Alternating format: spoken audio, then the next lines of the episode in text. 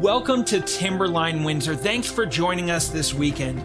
We are a church family that strives to let love live in every facet of our lives. We at Timberline Windsor desire everyone, every man, woman, and child that calls this church family home to be a part of connections.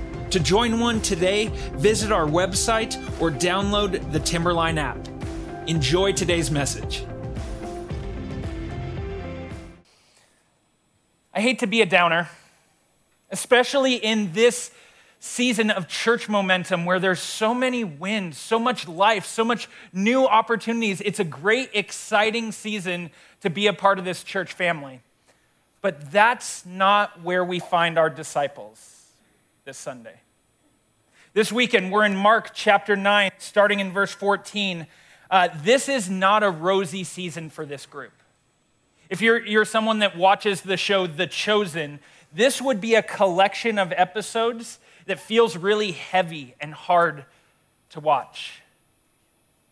We're in Mark chapter 9, coming off the transfiguration, coming off the remarkable revelation for the three that Jesus invited to come with him of, of a divine foreshadowing of his greatness and his glory and his ultimate purpose. But just like they returned down the mountain and came back to quite the scene. In this series of the Gospel of Mark, we're journeying along with them. And in today's case, we're journeying back to the remaining nine, the disciples that had not gone up with Jesus on the mountain. And we don't know what the conversation among the nine was like when Jesus and James and Peter and John went up the mountain, but there's a chance that maybe one of them felt bitter left out. Jesus took these three, and, and here we are. And, and maybe they're trying to still make sense of what Jesus has been saying and, and teaching lately in this new way that, what it means for him to be the Messiah actually means a lot more like suffering and dying and being rejected. But the nine remain behind, and from what we can piece together from the rest of this account, they very soon would have their hands full. Because something was happening while the transfiguration was happening. The transfiguration was happening, and these nine men that remained behind were met with a dire, critical need. A father approaches them, and somewhere along the line, he had heard about this remarkable Jesus movement with great signs and wonders, and he wanted to come and bring his dire need. The rest of the passage teaches us all about this father's need, even though we read about it later in the father summarizing what had happened for Jesus. So I'm going to take the quotes that this man eventually says throughout this passage about his son's graphic condition. Because I want us to hear straight from the mouth of a desperate father. He says to Jesus, I brought my son to you for he has a spirit that makes him mute. And whenever it seizes him, it throws him down and foams and grinds his teeth and becomes rigid. Jesus asks him, How long has he been like this? And he says, From childhood. And it has often cast him into fire and into water to destroy him. This boy has greatly suffered. This is no sheer epilepsy, unable to even speak and explain his agony to his own father. And on top of that, much more destructive tendencies take over, throwing him into fire, throwing him into water. How would a father feel? Is there anything you wouldn't do? Anything you wouldn't try to help your beloved son avoid this kind of agony and harm and destruction. And when he had the opportunity, this father brought his son with him to encounter the famous healing powers of the great Jesus. But all he could find when he arrived there was nine of his disciples. Maybe they could help. If anyone could do anything, this father was desperate for his son. Have you ever been desperate? Not a fun place to be. Now, back to the nine. While they awaited Jesus and the other three on top of the mountain, this father's desperate need came to their attention. And they decided that they were going to take action. They, were, they decided they were up to the task. See, the thing is, they hadn't only seen Jesus perform miracles and signs and wonders and heal people from unclean spirits like this, they had done it themselves. Go back to chapter 6, verse 13, when Jesus sent out his disciples, his apostles, with his teachings and the power, the authority to cast out demons. They hadn't just seen Jesus heal people, they had done it. So maybe it was Andrew that tried first. But somehow nothing seemed to happen. The boy remained mute. Huh. Must be an off day for him. So Bartholomew maybe stepped up next, gave it a shot. Nothing doing. Thomas, nope. maybe like the proverbial sword in the stone, all nine gave it a shot, becoming more and more desperate. But no matter who it was, no matter what they tried, the boy remained mute and oppressed. And the father's heart must have absolutely dropped.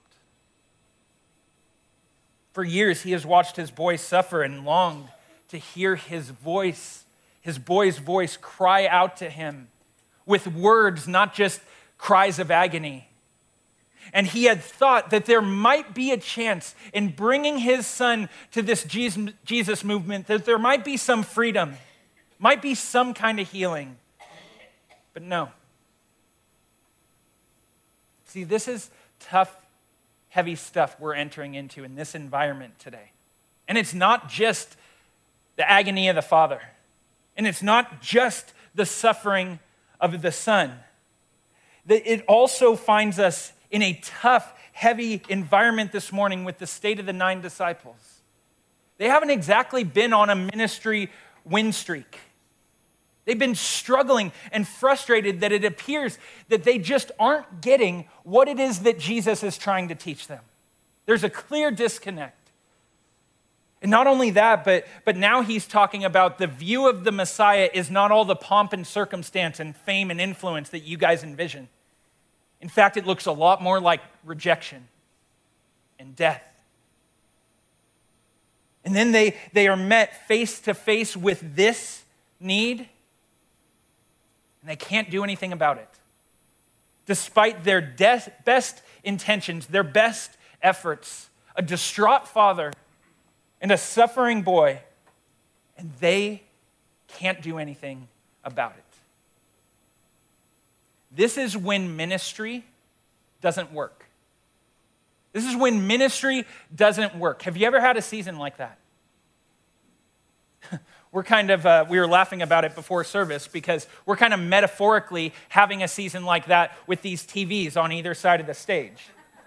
I know you noticed because the reality is we want lyrics to be on the side of the stage. We want to help people know the words and engage in what we're singing. And Jamie Jensen and her family has been doing such a great job all month long trying to address the issues. And I promise you, we tested out for the entire week, nothing wrong, nothing happening. You show up on a Sunday morning and it's done. Okay, by the way, I want us to pause for a second. For the Jensen family and for Jamie back there, can we thank them for all the love and work they've been doing?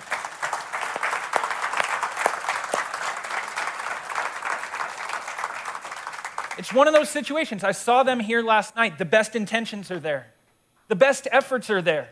That's like what these disciples are doing. Their intentions weren't bad, their efforts weren't bad. It just didn't work. Well, geez, Pastor John, thank you for dropping the negativity on me today. I know this can feel deflating. And in fact, the disciples would say that's an understatement. But here's the thing if we only skip over the parts of the Bible that don't give us the good feelies, then we're just looking for a good times God, a Dr. Feel Good God. And the God that we serve is way better than that. Let me say that again. we don't just serve a Dr. Feel Good God. The God that we serve is way better than that. So let's see where he goes with this.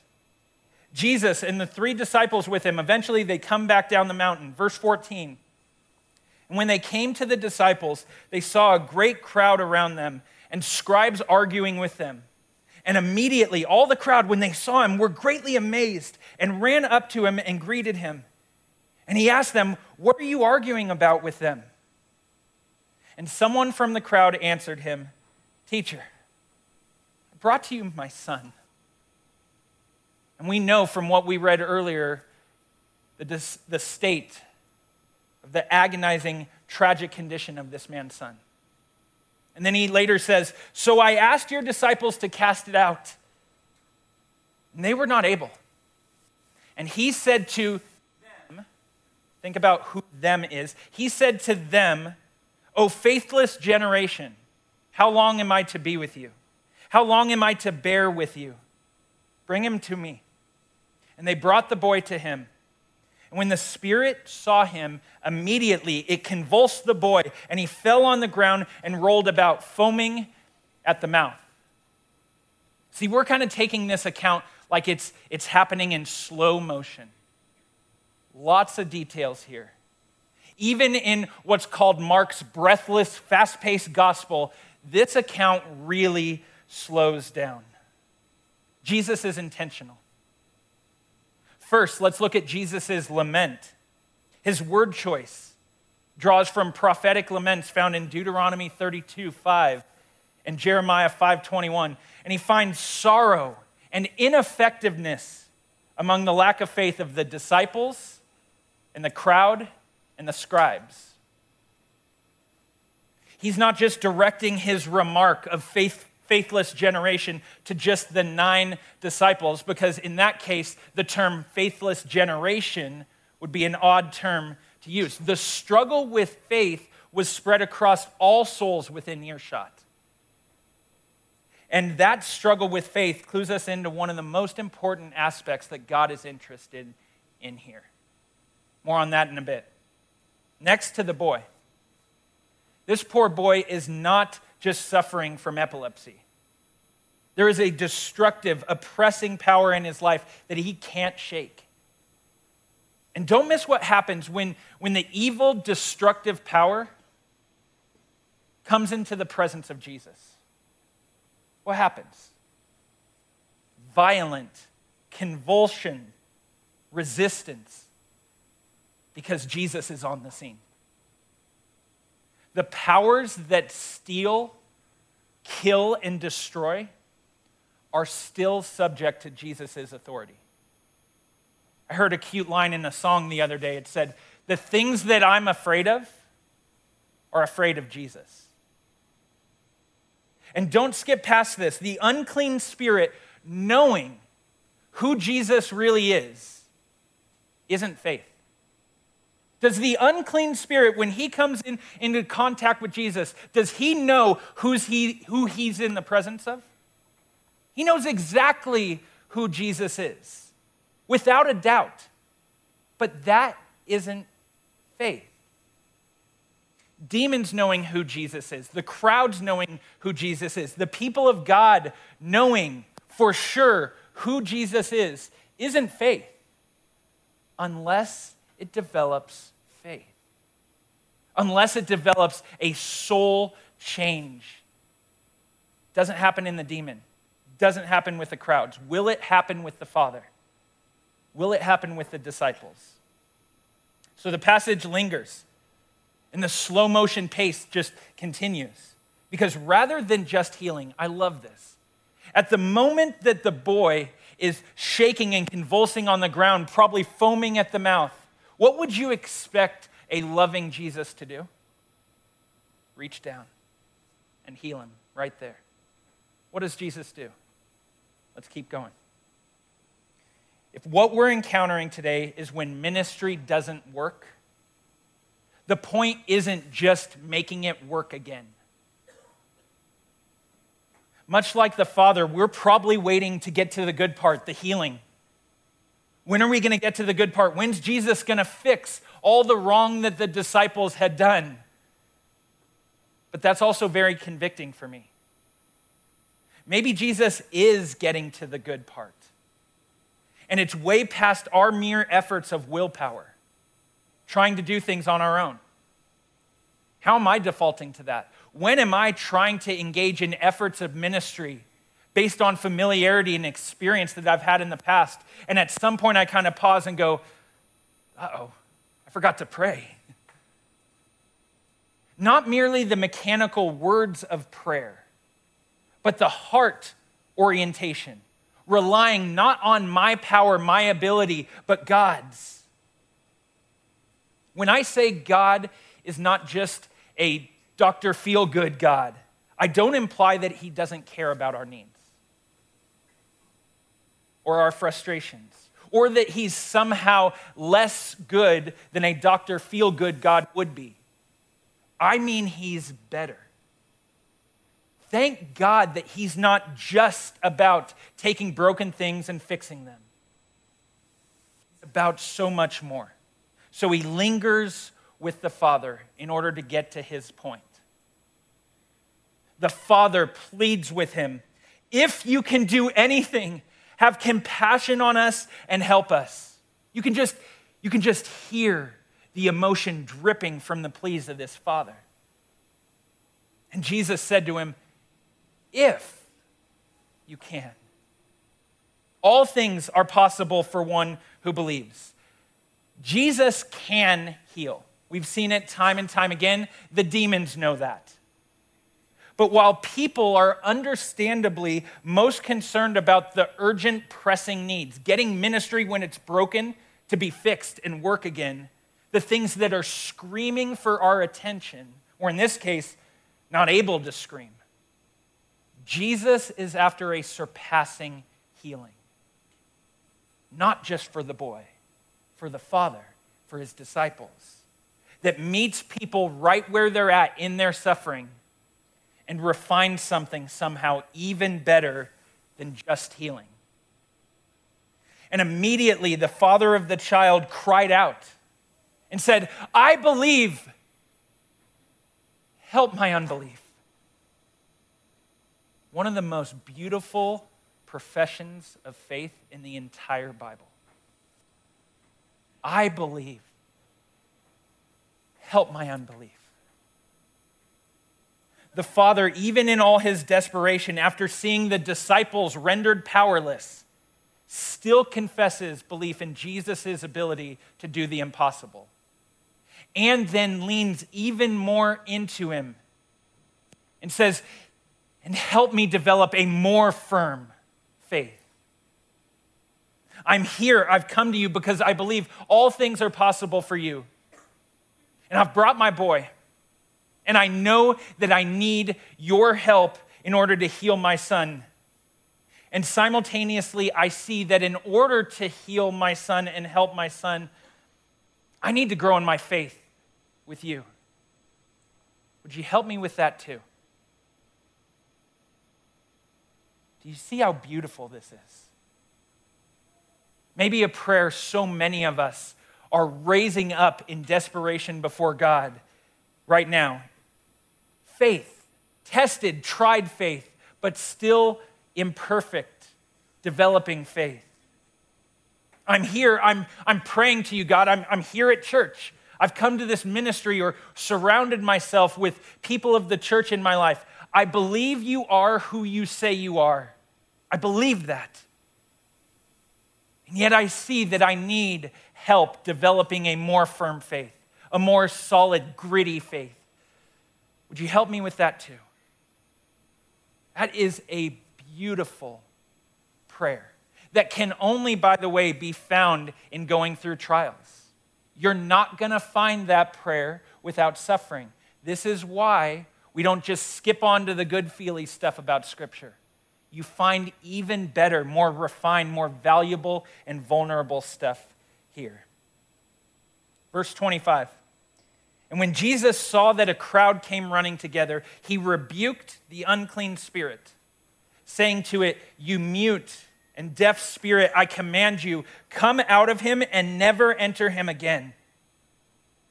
And after crying out and convulsing him terribly, it came out. And the boy was like a corpse, so that most of them said, He is dead. But Jesus took him by the hand and lifted him up, and he arose. So, with that last sentence, we're, we're turning the corner here out of, out of the sorrow and into an incredible miracle. But before we get there, the Father, the heart of the Father, has one more deep fall. What must it have been like? Amidst all the drama of this day, all the disappointment of this day, for Jesus to arrive on scene, to have this conversation with him, even after his great, beautiful profession of faith. Jesus, I prayed to you the right prayer. Is there any better prayer than I believe? Help my unbelief. And what happened was my boy is lying there as though dead. Now, you and I go, the story wasn't over. Things aren't always what they seem, right? We're so smart. so, if that's the case, preach that to your souls in the midst of our struggles. Preach that to your souls in the midst of our doubt. Because you know what? Things aren't always what they seem. And Jesus isn't done with the story.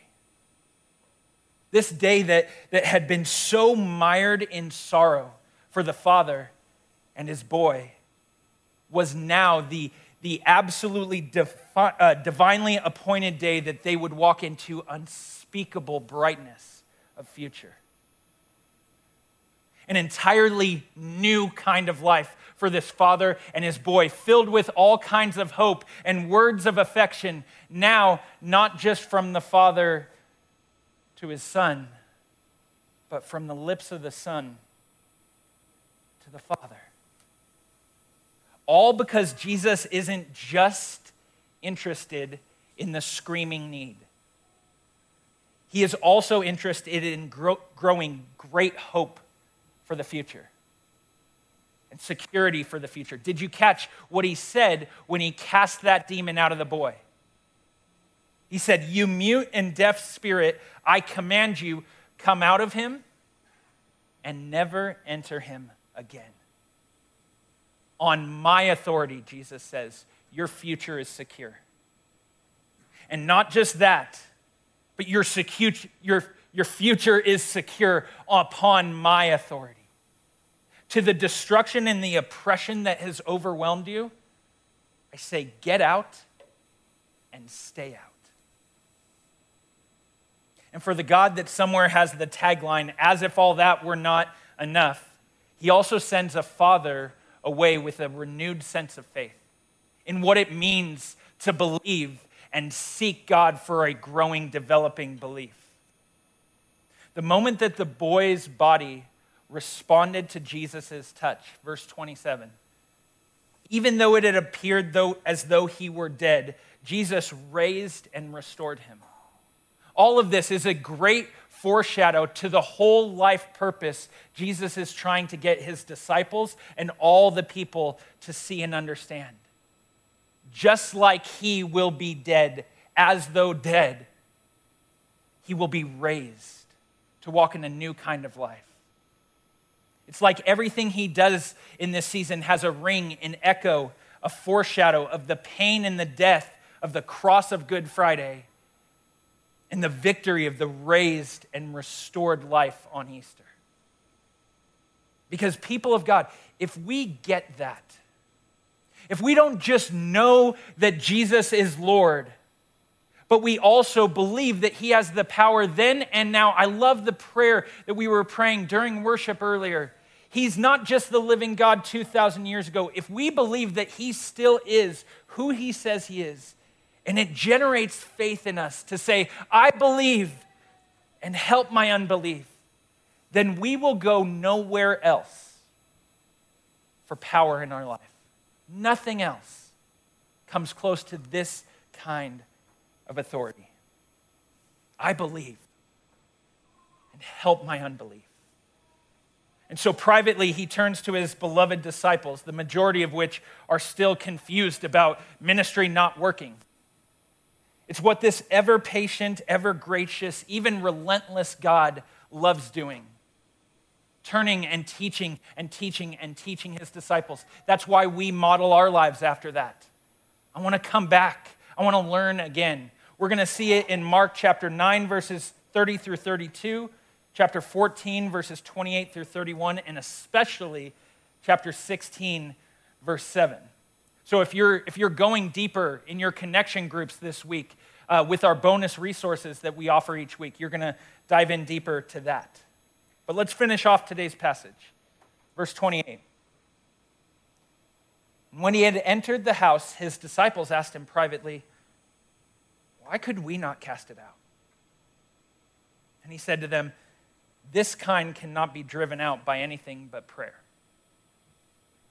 When Jesus says this kind, some people take that to mean this type of demon, this type of supernatural power.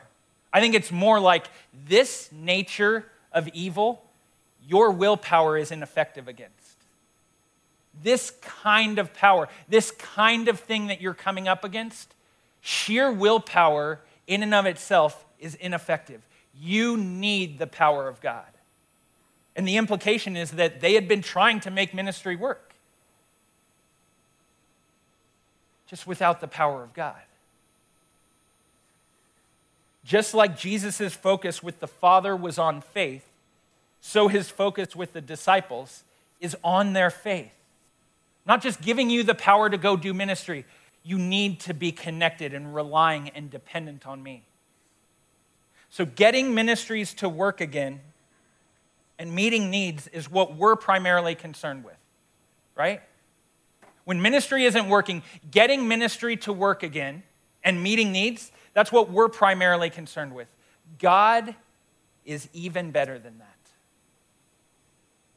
I see compassionate love all over the way Jesus handles this tough, heavy season with his disciples and the desperation of a father with his son. I see him meeting their needs right where they are and loving them too much to just leave them there. And so, for the heart that's hearing my voice today, that is desperate to be found, that is desperate to be seen by Jesus, that is desperate for Jesus to bring his chain breaking freedom, he sees you. He sees your need. He meets you right there. And He is even better than just fixing whatever your need is. He's building faith in you.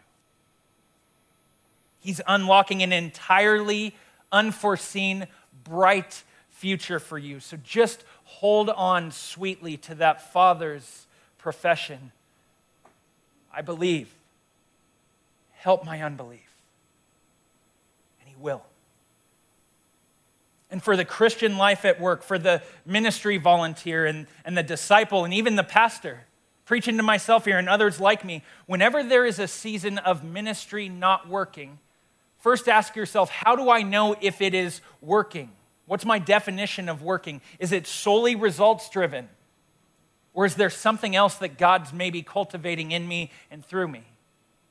Or maybe, as was the case with the disciples, ask yourself, have you taken for granted the power entrusted to you? Have you come to believe it's yours? And that you can manipulate it and use it whenever you want, however you want? The things you are facing are too powerful for you to come against just on your own power. You need God's power. How?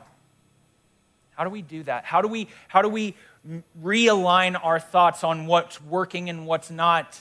How do I make sure that if I'm living a life of ministry, I'm actually doing it in God's power and not my own? One word prayer. Prayer. And that can look many different ways with many different forms. Some of us journal, some of us walk, some of us pray in closets, some of us pray in small groups. Some of us pray in our cars. Some of us pray one word prayers help. Some of us pray scripture led prayers. Some of us pray worship song led prayers. All kinds of different forms. Prayer is not one size fits all. Spend efforts towards leaning into God in prayer, whatever that looks like for you, whatever's going to draw you closer to Him. That's where the only power that makes a real difference is found. And I'll tell you that ministry without it and faith without it won't work. For Jesus, Good Friday is only getting closer. Probably less than a year away at this point. His mission is clear. Things are going to get harder. Somehow, for his disciples, things are going to get even harder, guys. He knows he's going to make it to Good Friday. And he knows he's going to make it through Good Friday to Easter Sunday. The question for the disciples and the question for us is this Will we be with Jesus when it gets harder? Will we depend on him? I'm going to ask the worship team to join me and help us lean into prayer that is worship song led. Depending on God, professing that we need you, God, is better than we can even fathom. Better than even a God that would just meet our needs and that's it. Paul said in, in Ephesians 3:20, to him who is able to do far more abundantly than all that we can ask or even imagine, according to the power at work within us. To him be the glory in the church. That makes me just want to preach to my soul. Do you understand that He is for you? He is with you? That He is even better than all that you can ask or imagine? Bring whatever you got to Him and trust Him in faith. We hope you encountered the love and power of Jesus in today's service. If you're interested in giving, for joining serving opportunities and much more, visit timberlinechurch.org slash connect. Have a great week. Go be the church and let love live.